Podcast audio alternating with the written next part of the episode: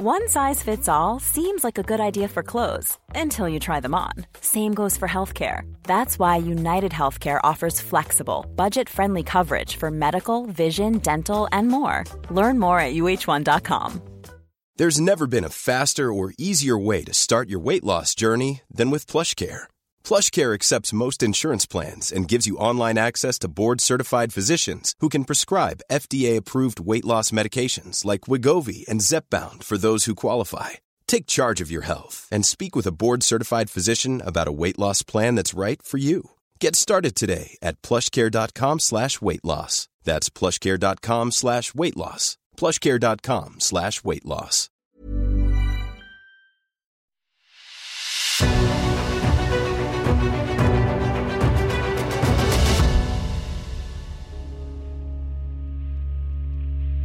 It's The Ancients on History Hit. I'm Tristan Hughes, your host, and in today's podcast, well, we've covered some big topics on the ancients in the past, and today I'm delighted to say we're covering another huge topic in the history of humanity, in the history of human evolution, because we're talking all about the origins of modern humans, the origins of Homo sapiens, and for this, I was delighted a few days ago to head over to the Natural History Museum in London to interview the legendary Professor Chris Stringer. Chris has been working on the story of human evolution for decades. He is a legend in this field. He knows so much, and it was a pleasure to interview him in person all about this huge topic, the origins of Homo sapiens. You're going to absolutely love this one. Chris was an absolute joy to speak to. He even brought out a few replica skulls of various Homo species, including a Neanderthal skull replica. So without further ado, to talk all about the origins of Homo sapiens, the origins of our species, here's Chris. Chris, it's great to have you on History Hit today. It's a pleasure to be with you. Now, on the ancients, on History Hit, we've covered some huge topics in the past, but there aren't many topics that get bigger than this one, is it? The origins of modern humans, the origins of our species. That's right, yes, it, it is a, a big topic, and it's one where we've had so many discoveries in the last few years. Well, you've got a few of these replicas out for us today, which we will no doubt talk about in due course. We are at the Natural History Museum today. And Chris, I mean, first of all, the past era for research into looking at early humans and early modern humans, early hominins more generally, it's been a really exciting era for discoveries, hasn't it? Yes, it has. So we've had obviously wonderful new discoveries of actual fossils. We've had better dating of some of the fossils that already existed. And of course, really excitingly, at least for the later part of the record, we've got D N A added to the story for people like the Neanderthals and these people we discovered from D N A data, the Denisovans living over in East Asia. Well, you mentioned Neanderthals, you mentioned Denisovans, we will definitely talk about those. But I mean, first of all, regarding fossils and looking at fossils, what qualities, what features of a fossil are you looking at when you're trying to decide whether this fossil of an early hominin is an early modern human? Well, yes, so if we haven't got the D N A, we're left with what will fossilise, and that's obviously the bones and the teeth. So I've got here a, a replica of a modern human, recent human skull, yep. And you can see some of the features that typify our species and things we can look for in the fossil record. So we've got a high and rounded brain case, and it's expanded up here at the back. Yes, yes. We've got a small or non-existent brow ridge. We've got a small face that's tucked under the brain case. Relatively small teeth. If we had the lower jaw, there'd be a nice chin on it, and, and here's an example of that on another fossil. We've got relatively large mastoid processes, even down to our ear bones. So we know from C T data, we can look at the inner ear bones of fossils, and we can see that even down at that level, we're distinct from people like the Neanderthals. And in the skeleton, if we have the skeleton of this individual, our skeleton is lightly built, so we're not highly muscled compared with some of these earlier humans. We've got a relatively narrow rib cage. We've got a relatively narrow pelvis. Our joint surfaces are smaller. So even in the skeleton, we've got a whole suite of differences, and these are the things that we look for in fossils to mark the evolution of Homo sapiens. And the evolution of Homo sapiens, but of course Homo sapiens is just one of the Homo species, isn't it? So if we delve into the background now in regards to the origins of modern humans, because what do we know going really far back about the earliest hominins that we know of? Well, yes, yeah, so Geneticists estimate that we had a common ancestor with our closest living relatives, the chimpanzees, maybe seven billion years ago. And for the first five million years of that period or so, human evolution took place only in Africa, as far as we know. And then in the last two million years, early humans started to spread from Africa to places like Asia and Europe. So we start to see fossils in those areas, and of course evolution is still going on within Africa, and we start to see a diversification. So for the earliest stages of human evolution, we've got fossils in Africa that are close to seven million years old. And some people think that these are actually on the human line. Other people are not so sure, because of course when you go back to that common ancestor with chimpanzees, it's not going to look very much like us, because we've had seven million years of evolution, and it probably won't look much like a chimpanzee either, because the chimpanzees have had seven million years of evolution from that common ancestor. I mean, does it seem important to stress, therefore, that by the time we get to the origins of Homo sapiens, the emergence of modern humans, does there seem to be this rich diversity of different Homo species present in the world at that time? That's right, yes. So what we see now from the fossil evidence is a great diversity. At every level where we've got good evidence, we see there are a number of species coexisting. It's as though nature's experimenting in how to be human with all these different lineages. And so even seventy thousand years ago, which is like yesterday geologically speaking, there were at least five kinds of humans around on the Earth. So we were evolving in Africa and starting to emerge from there. The Neanderthals, I've got an example of a replica Neanderthal here, they were evolving in Europe and Asia. Over in East Asia, we had these Denisovans, who we know about mostly from their D N A. And we also had on the islands of Southeast Asia two strange dwarf species, one of them nicknamed the Hobbit, Homo floresiensis, and one in the Philippines that we've only learned about in the last few years called Homo luzonensis. So that's at least five kinds of humans seventy thousand years ago. Now there's only one. So all those other forms disappeared. As we go back in time, there's even more things like Homo heidelbergensis and Homo naledi and so on. So it's a much more complicated story than we used to think. Well, Chris, and there we go. There's the story of the prehistoric Bilbo Baggins, isn't it, at the same time? That's right. Yeah, we can cover that. All right. Well, let's delve into the big, big questions surrounding the origins of Homo sapiens now. When and where do we think Homo sapiens originated from? Well, the geneticists estimate we had a common ancestor with the Neanderthals and the Denisovans maybe six hundred thousand years ago.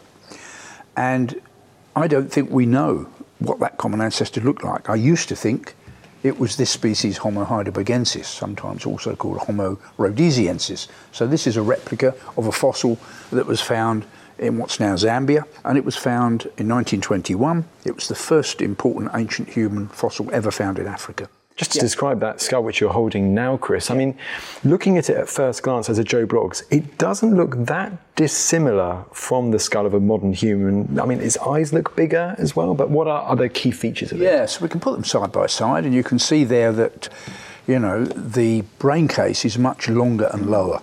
The forehead's much flatter. You've got this, as you say, great big brow ridge over the eyes. The face is bigger, and it's pulled forwards more. The teeth are larger. When we look at the back of it, it's got this strong ridge of bone across here, an occipital torus, and strongly angled, so that's a distinction. And when we've got the skeletons of these early humans, we see that they're very strongly built, very robust compared with our skeletons. So different from us, I would certainly say a different species, sometimes called Homo heidelbergensis after a jawbone that was found in Germany in nineteen oh seven. Other times, uh, I think I'm switching over to using the name given to this fossil in nineteen twenty-one, which is Homo rhodesiensis, because that was the name given to what's now Zambia, was then northern Rhodesia, so Homo rhodesiensis. So this, I used to think, was the common ancestor of us and Neanderthals.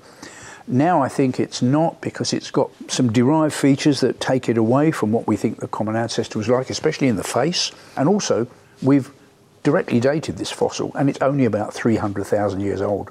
So it's too young to be the common ancestor of us and Neanderthals. And there are other fossils which certainly are closer to that position. There's a species we know from Spain called Homo antecessor, pioneer man. Now that material is eight hundred fifty thousand years old. It may be too old to be the common ancestor, but in the face, it actually looks closer to what we would predict the common ancestor of us and the Neanderthals look like. Even though, as you say, we don't think Homo heidelbergensis, apologise if I butcher the name of that Homo species now, might not be their common ancestor, is the theory that Homo sapiens emerged from Africa. The out of Africa theory is still dominant. Yes, so if we go back to that common ancestor maybe six hundred thousand years ago, I would say we're not even sure where it lived. So that common ancestor may have lived in Africa, may have lived in Europe even, maybe lived in Western Asia. And then from there, these different groups diversified and evolved. But after that time, yes, the evolution of Homo sapiens takes place in Africa, only in Africa as far as we know. Until we get to the last couple of hundred thousand years, we start to see sporadic signs of Homo sapiens emerging from Africa, but not surviving, not established long term. And then there's a major dispersal about sixty thousand years ago, and that is the dispersal that really makes its mark and gives rise to humans today outside of Africa. So that sixty thousand year event is the really important one in terms of modern human diversity outside of Africa. And humans, of course, stayed behind in Africa. So the out of Africa theory is, you know, I prefer to call it the recent African origin model. I think that is still the dominant one. But whereas twenty years ago, I would have said, yeah, we're recent African origin, pretty well one hundred percent. Now I would say we're mostly out of Africa, because we do know even that story's got a bit more complicated. And why I don't use out of Africa as the sort of short term for it is because actually there were other out of Africas. So this species, Homo erectus, most people think that that evolved in Africa more than two million years ago, and it came out of Africa around two million years ago. So that's a very early out of Africa event, and there could have been more since then. There were probably some back to Africa events that we have a very poor picture of. And so there were actually a number of out of Africa events. The most recent one, the sixty thousand year one, is the one that is the most important in terms of our story. And so recent African origin, I prefer to use that term for this model of an African origin for our species. We definitely can. It's amazing that there were these multiple, you know, people going out of Africa in prehistory, in the distant, distant past. I mean, Chris, I'd love to focus in on a few examples of the earliest modern humans we know of from Africa now. And it seems one of these places in Africa where there seems to be a lot of discoveries in recent history is in the northeast, is in the area around Ethiopia. Now, what examples do we have from this part of Africa?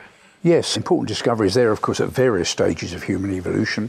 But for the Homo sapiens story, yes, some fossils were found in the late nineteen sixties from Omo Kibish in southern Ethiopia, close to the border with Kenya. And one of them, Omo one, is a partial skeleton with a reasonably complete cranium and jaw. And for me, that is probably the oldest fossil that has the features that I talked about for Homo sapiens. So it has a high and rounded brain case, relatively small brow ridge, a chin on the lower jaw. Pelvis that we've got suggests it's got a narrow pelvis. Now, that fossil has recently been dated to over two hundred thirty thousand years old. Wow. So that is the oldest fossil that I would call a derived Homo sapiens, a fossil that shows the features of Homo sapiens today. When we go back further on the Homo sapiens line, we find fossils that have some Homo sapiens features, but not the whole complex that we find today. And one of those is also from Omo Kibish. There's a fossil called Omo Kibish two, found a few kilometres away from the site of Omo Kibish one. Thought to be around the same age, but it's quite different. I don't have a replica to show you, but in some ways it has Homo sapiens features like a small brow ridge, but the back of the skull looks more like a heidelbergensis, or more, much more primitive. So Omo two I would call a basal Homo sapiens, one that's closer to our common ancestor with the Neanderthals and Denisovans. So there's diversity in Africa. And as we go back, there's a site in Morocco called Jebel Irhoud, which is a cave site, and finds were made back in the nineteen sixties, but recent work there has found more fossil material and dated it better. And that material is about three hundred thousand years old. So for me, that's a basal Homo sapiens, that group of fossils.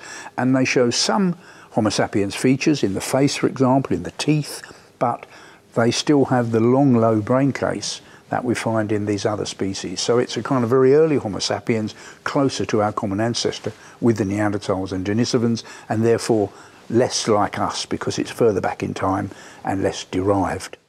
It's interesting how you got these examples from Eastern Africa, you mentioned Omo there, and you just mentioned Morocco, so Northwest Africa. But do we also have examples from South Africa too? Yeah, so the South Africa story is, is interesting, and I think we still have a lot to learn about that. So there is a fossil from a site called Florisbad, thought to be about two hundred sixty thousand years old, and that looks a little bit like those ones from Jebel Irhoud. So similar in age maybe and similar in morphology, but also down in South Africa we've learned in the last ten years that there's a much more primitive species down there around three hundred thousand years ago called Homo naledi. Now the remains of Homo naledi have been found deep in a cave system not far from Johannesburg, and this is a much more primitive species. In some ways it looks much more like fossils that are one or two million years old, and yet it's only three hundred thousand years old. So the skeletons, and there are partial skeletons from there, show a creature which was walking upright, well adapted to walking upright, with quite dexterous hands apparently, but when you look at the shoulders, when you look at some aspects of the hands, it looks like this creature was probably still climbing around in the trees as well. So, and it's got a small brain. It's only got a, basically the brain size about the size of a gorilla's brain. So even though this is only three hundred thousand years old, it seems to represent a much earlier stage of human evolution that has survived in South Africa until quite recently and must have lived there.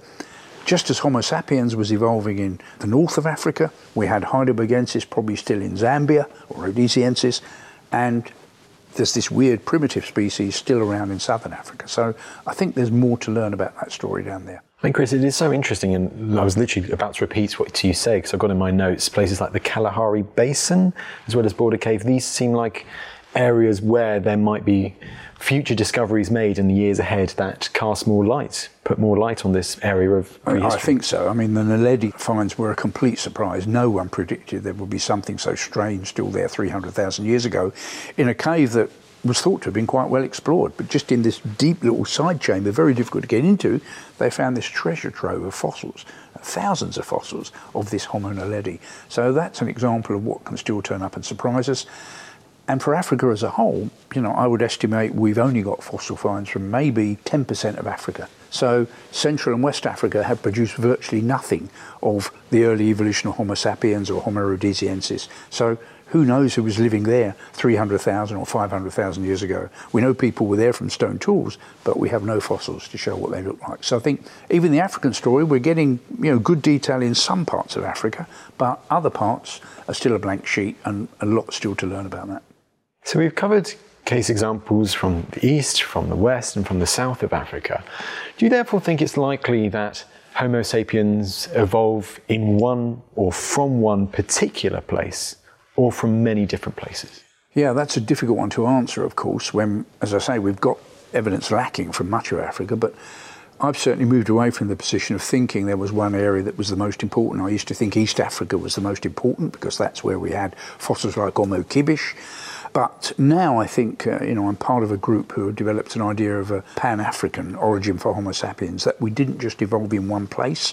Some people have suggested from mitochondrial D N A that we evolved in southern Africa. Other people point to, you know, the Y chromosome D N A suggesting we came from West Africa. But the reality is that it's a more complex origin. I think what we call Homo sapiens today is a kind of an amalgamation of different lineages in different parts of Africa that at times were evolving separately, at other times when the climates allowed it, they spread and they met and mixed and they exchanged genes and ideas. So we actually get a kind of complex web of interactions in Africa. Some of these populations become extinct when the climate turns against them, others carry on, and so we finally get a merging of these groups in the last one hundred thousand years to become Homo sapiens as we know it today. Well then, let's, you mentioned their D N A, because I'd like to therefore talk a bit more about the science behind what you and your colleagues have been doing over the past few decades around this topic, the origins of modern humans. Mm. And particularly this key paper from the late twentieth century, that seems to be really important, the Mitochondrial Eve. Now, I hope I've said that right, because Chris, what is this? Why is it so significant? Yeah, so I think it was significant as representing a kind of turning point in the story about a, a recent African origin. So I and a few of us were developing the idea from the fossil record that we had an African origin maybe in the last one hundred thousand years, I would have said then. But there was probably a dominant view that Homo sapiens had evolved all over the world where ancient humans lived. This is called the multi-regional model. So the multi-regional model said that, yes, in Europe, there was a line of evolution from the Neanderthals to Homo sapiens. In Africa, there will be a line of evolution from Heidelbergensis or Rhodesiensis to Homo sapiens. In China, Homo erectus would have evolved through to Homo sapiens. In Indonesia, Homo erectus would have evolved through to recent native Australian populations. So there was this view of a long-term evolution of Homo sapiens covering the best part of two million years. So this evolution of Homo sapiens all over the world, but exchanging genes, so they didn't speciate into different species. They remained Homo sapiens, but they evolved everywhere. Now, that was probably the dominant view in the early nineteen eighties. But mitochondrial D N A came into the picture. So a group of scientists based in Berkeley in California studied the mitochondrial D N A of modern humans based on material from modern human females. So mitochondrial D N A is inherited through mothers to daughters. So it's a female inherited D N A. It's only a tiny bit of the genome. It's actually a separate bit of the genome. Mitochondria have their own bits of D N A. And so when you look at mitochondrial D N A in people today, you're tracing back a lineage of females into the past. So these scientists published a paper in Nature in nineteen eighty-seven arguing that if you took this D N A from around the world, mitochondrial D N A, it coalesced back to a single female individual, a single mother, if you like, for humanity. She's been nicknamed Mitochondrial Eve, and she lived, on their estimate, about two hundred thousand years ago in Africa. And so all of the mitochondrial diversity today would trace back to this woman. So I think it was great in terms of really changing the picture, because here was a completely independent line of evidence, nothing to do with fossils, that said we had a recent African origin. So it was very important. It made the headlines all over the world. But in a sense, it was good and bad, because it gave this strong signal of recent African origin. But of course, mitochondrial D N A is only a tiny bit of our whole genome. And to get the story of Homo sapiens origins, we of course need to look at all the rest of our D N A. And as we'll see later in this talk, that may give you a more complicated picture. And even the picture I've said already about just one area of Africa being important, some people have used the mitochondrial D N A data to say, yes, we can place modern human origins in southern Africa about two hundred thousand years ago, based on mitochondrial D N A, and others have argued that that's just one bit of the evidence. And when you look at the whole pattern, when you look at the fossils, the archaeology, and the rest of our genome, it's much more complicated. And southern Africa could be part of our story, but it's certainly not the unique place where Homo sapiens originated.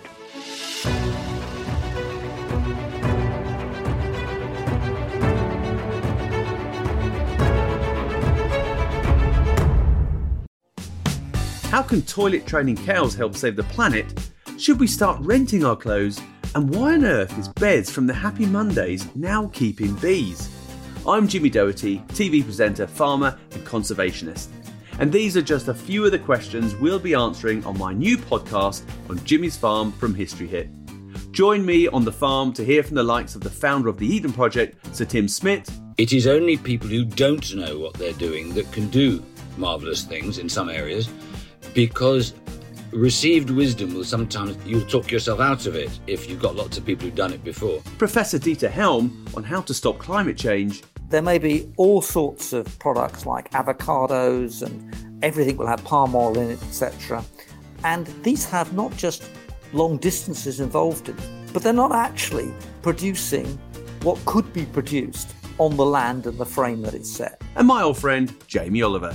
I think I was stupid enough, naive enough, and unspoilt enough about the world that we live in. Listen to On Jimmy's Farm now, wherever you get your podcasts.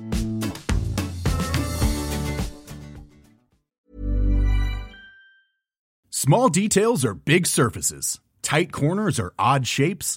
Flat, rounded, textured, or tall. Whatever your next project, there's a spray paint pattern that's just right. Because Rust-Oleum's new Custom Spray five in one gives you control with five different spray patterns. So you can tackle nooks, crannies, edges, and curves without worrying about drips, runs, uneven coverage, or anything else. Custom Spray five in one, only from Rust-Oleum. Ryan Reynolds here from Mint Mobile. With the price of just about everything going up during inflation, we thought we'd bring our prices down. So to help us, we brought in a reverse auctioneer, which is apparently a thing. Mint Mobile Unlimited Premium Wireless. How to get thirty, thirty, how to get thirty, how to get twenty, twenty, twenty, how to get twenty, twenty, how to get fifteen, fifteen, fifteen, fifteen, just fifteen bucks a month? Sold! Give it a try at mintmobile.com slash switch. forty-five dollars up front for three months plus taxes and fees. Promo rate for new customers for limited time. Unlimited more than forty gigabytes per month. Slows full terms at mint mobile dot com.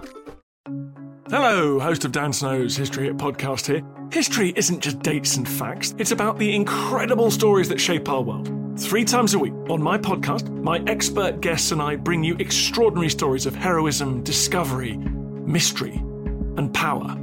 Expect tales of lost tombs, daring escapes, power-hungry rulers, and those determined to bring them all down. If you're a history lover, or just looking for a good tale, you'll want to check out Dan Snow's History Hit, wherever you get your podcasts.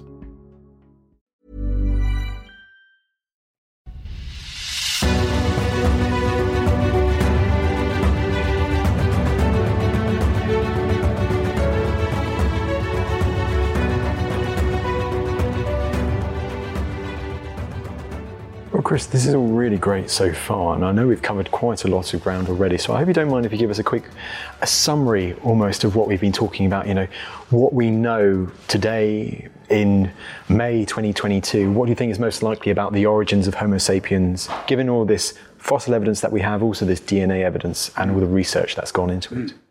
Yeah, so just to do the most simple story is that probably around six hundred thousand years ago, there was a common ancestor for us and the Neanderthals and Denisovans.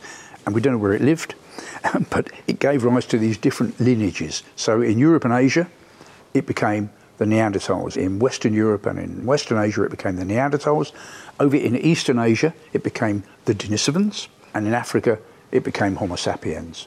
So in Africa, we then had the evolution of Homo sapiens, probably not just in one area, but sort of mixing and matching across Africa, and then finally coalescing to what we call Homo sapiens, about one hundred thousand years ago, and then about sixty thousand years ago, a major dispersal from Africa to give rise to the people we find today outside of Africa. Well, let's now focus, therefore, on this dispersal from out of Africa. So what do we know about the nature of this dispersal of Homo sapiens out of Africa? Well, yes, so it's known really from a reconstruction of working backwards from the D N A today of people outside of Africa. It coalesces to around sixty thousand years ago. So it's thought that a small group of Homo sapiens got out of Northeast Africa into Western Asia, and from there gradually dispersed to where we find Homo sapiens today outside of Africa. And as I say, it wasn't the first movement of Homo sapiens out of Africa, because we've got fossils of Homo sapiens, for example, in Israel that are maybe one hundred twenty thousand years old at sites like Shgul and Kafse. But in a sense, it looks like they didn't go further with their dispersal, or if they did, it didn't ultimately give rise to the populations we find today. There's even a fossil from Greece that's over two hundred thousand years old from a site called Apidima. Just the back of a skull, but the back of that skull looks very like a Homo sapiens, even though it's more than two hundred thousand years old. That, again, looks like, a, you could call it a failed dispersal, because there are Neanderthals that come back to the site afterwards. So there may have been these early attempts at dispersal by Homo sapiens, but it's the one at sixty thousand that is successful. But of course, going out of Africa sixty thousand years ago was going to take these Homo sapiens into the territory of these other humans who were already living outside of Africa, the Neanderthals and the Denisovans, and even these other species that were living down in Southeast Asia. So that's where we get the possibility of contact between these different forms of humans who've been largely evolving separately for hundreds of thousands of years. Well, let's talk about these interactions with these different types of humans then now, and let's focus on the big one then, the Neanderthals. What do we know about Homo sapien interactions with Neanderthals as they spread out of Africa?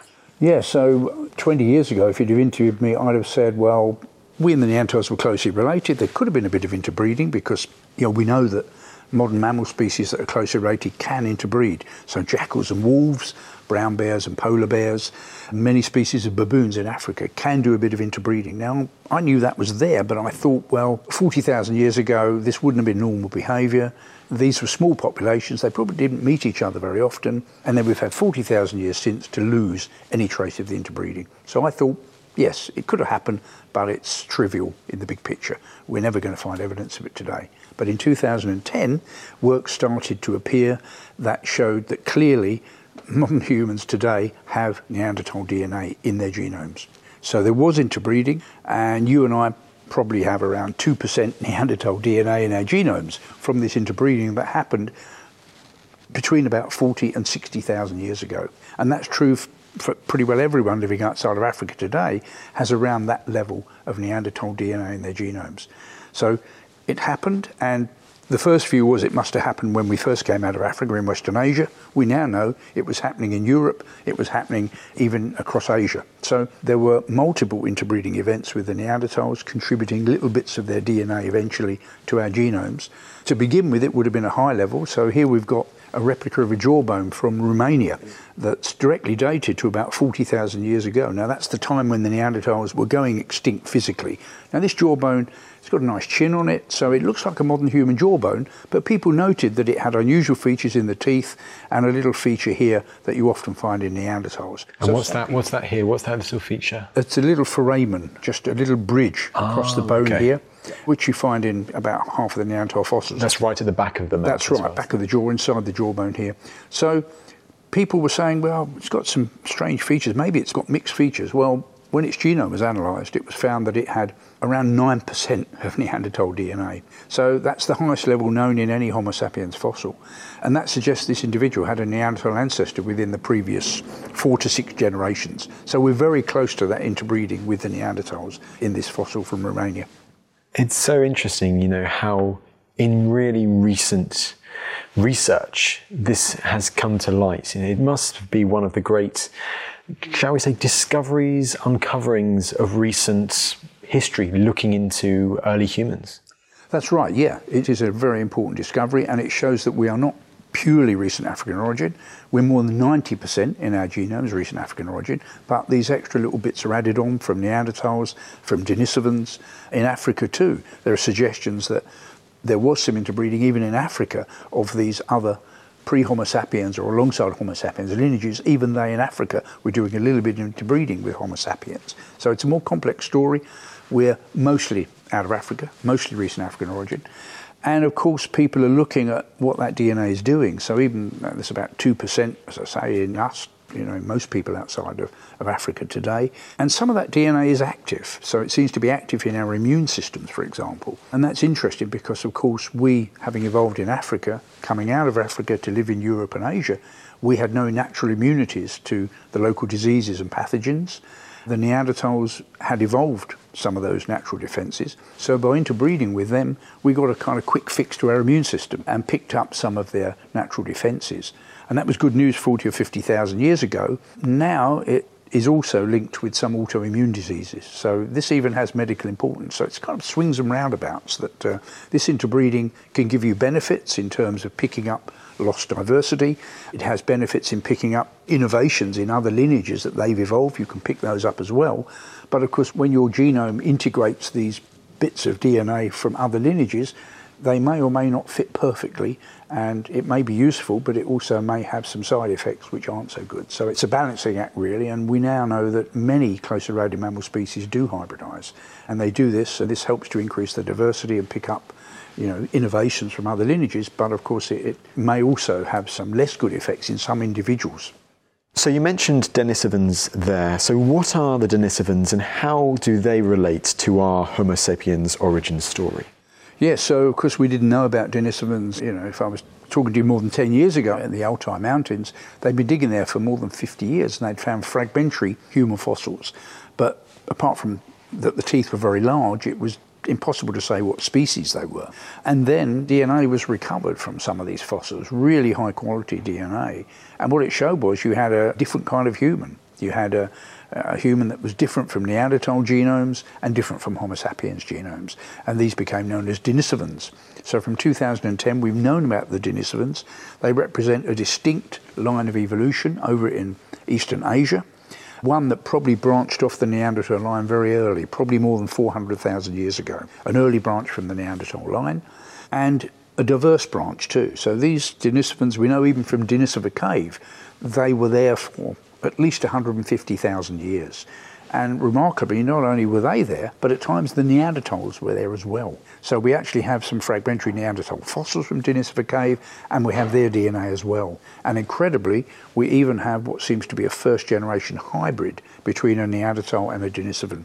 So there is a bit of fossil of a girl that lived there probably around one hundred thousand years ago, and she had a Neanderthal mother and a Denisovan father. So quite incredible. So not only were our ancestors interbreeding with Neanderthals, but the Denisovans were interbreeding with Neanderthals as well.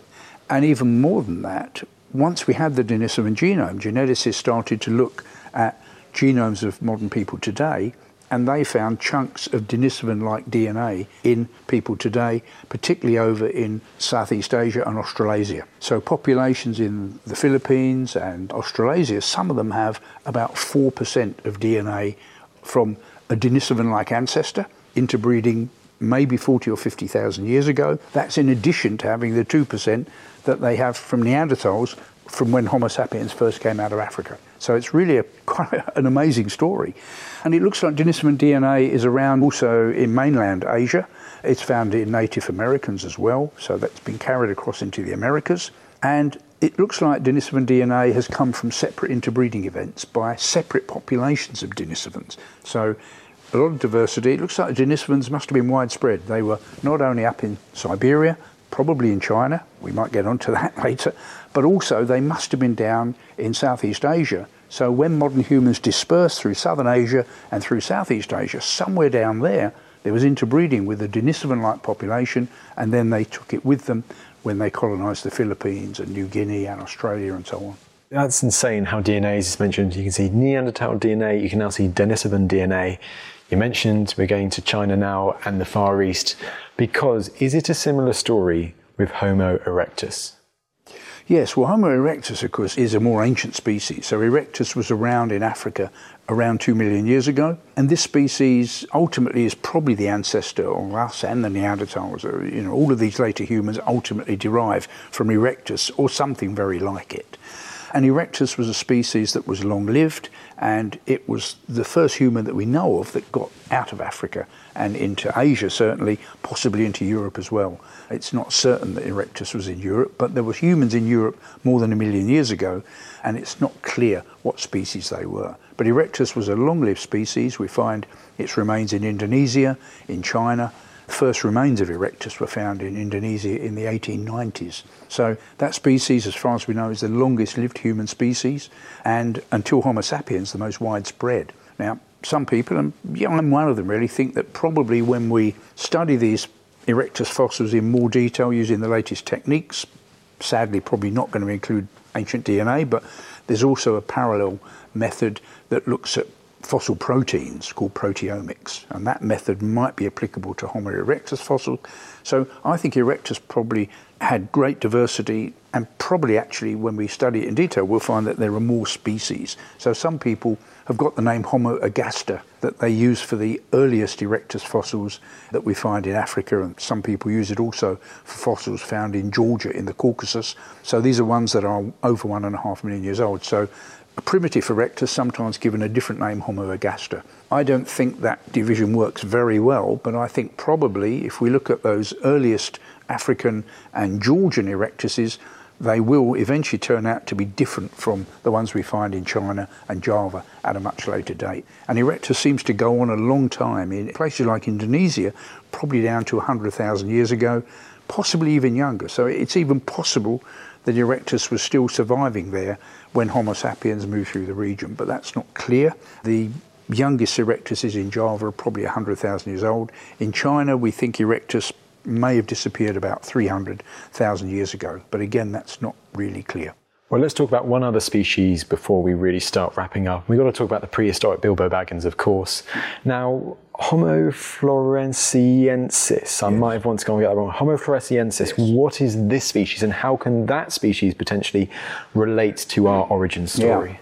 Well, I think it's still a very mysterious species. It's a remarkable find. So this was published in two thousand four. And again, it was a great surprise for pretty well everyone that on the island of Flores, which is beyond where we thought ancient humans ever got because they didn't have boats. So this is an island, quite a remote island beyond Bali, sort of heading towards Australia. So this island, there were claims that humans were there from stone tools, but these were disputed. Early humans were there. And then these fossils were found and published in two thousand four of what seemed to be a dwarf species of human. So really a small stature, just over a metre tall. There's a reasonably preserved skeleton with a cranium. Small-brained, brain about the size of a chimpanzee. Very human teeth, but no sign of a chin. A brow ridge over the eyes, and a skeleton that had a mixture of features that we expect in humans, so walking upright, but in the feet, in the hands, in details. It seemed much more primitive. It was really much more like, in some ways, fossils that are two million years old than ones that are, well, we now know, sixty thousand years old, some of these fossils. So as modern humans were coming out of Africa, this strange species was still surviving, probably having evolved there on Flores for over a million years, because Flores has got stone tools over a million years old, and there are even fragmentary fossils about seven hundred thousand years old, which look like the ones that we find later on of Homo floresiensis. So a long, deep lineage, evolving separately in isolation for a long period of time, and then going extinct. And, you know, that's one of the questions, of course, is why are these other human species going extinct around this time? But that's so interesting that you actually mentioned there around tools, because it might seem obvious to you, but to many people, myself included, you might get the mistaken impression that Homo sapiens are the ones with tools and stone tools and the like, but there were many previous, many other types of hominins that were able to use tools long before Homo sapiens. Yeah, that's right. Yes, I mean, we are a tool-using human and tool-making human, but this is something that's been around for over two million years. So we know that something was making stone tools in Africa more than two and a half million years ago, and this is even earlier than some of the earliest Homo fossils. So it's likely that this earlier stage of humans, the Australopithecine, the southern ape phase in Africa, some of those creatures which in many ways were ape-like in terms of their brain size, they were probably already using and making tools. Fairly basic, of course, at that stage. And things like wood, that would have been used, but of course pretty well all the evidence has disappeared. So what survives are stone tools, but they're certainly there more than two million years ago in Africa. We may find them around butchered remains, suggesting that these stone tools have been used to butcher animal carcasses, to cut off the meat, break open bones to get the marrow. So that's something that's there over two million years ago. And so by the time we get to the Neanderthals and us, we're talking about very sophisticated tool makers and tool users. So much more complex technology, specialised tools for, for cutting meat, for uh, cutting wood, for breaking open bones, for processing skins, things like that. We get quite specialised tools, yeah.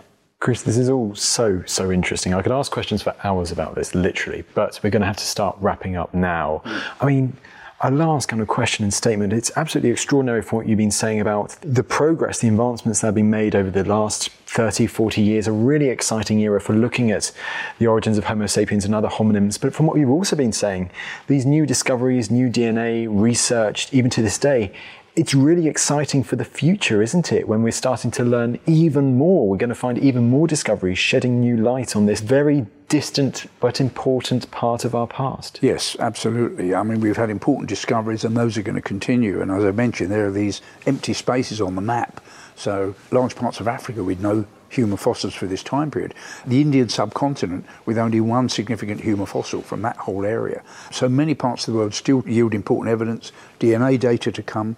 I mentioned this method of proteomics, where we can look at fossil proteins which have a longer-term survival than D N A, and that method is going to be increasingly applied to these fossils, and that will help us also relate these fossils to each other. Better dating techniques, of course. So all of this, I think, we can look forward to a very rich story still to come. More complexity, but also probably sorting out some of these questions that I've raised that are still doubtful. So where did Homo floresiensis evolve from? We don't know that. Where was the common ancestor of us and Neanderthals living? We don't know that now. We may get discoveries, I hope we'll get discoveries that will help us home in on those.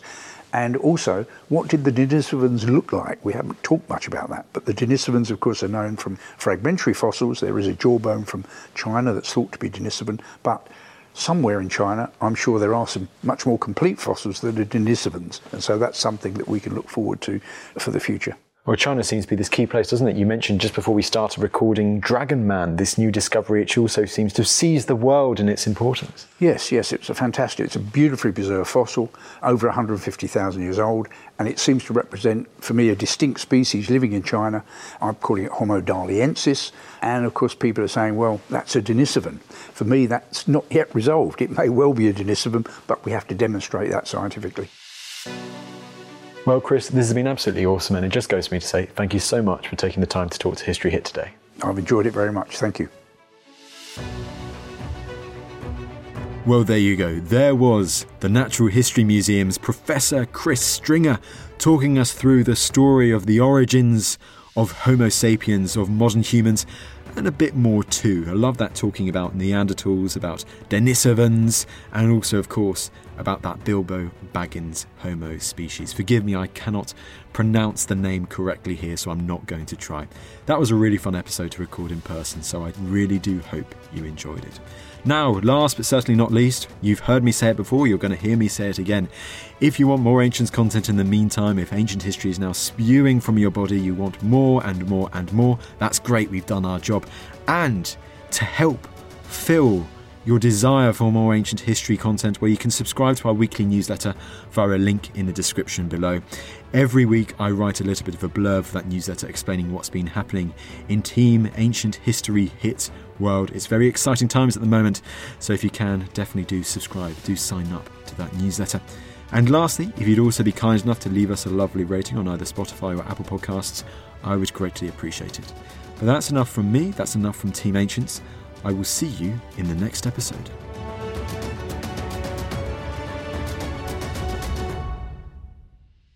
Thank you for listening to this episode of The Ancients. Please follow this show wherever you get your podcasts. It really helps us, and you'll be doing us a big favour.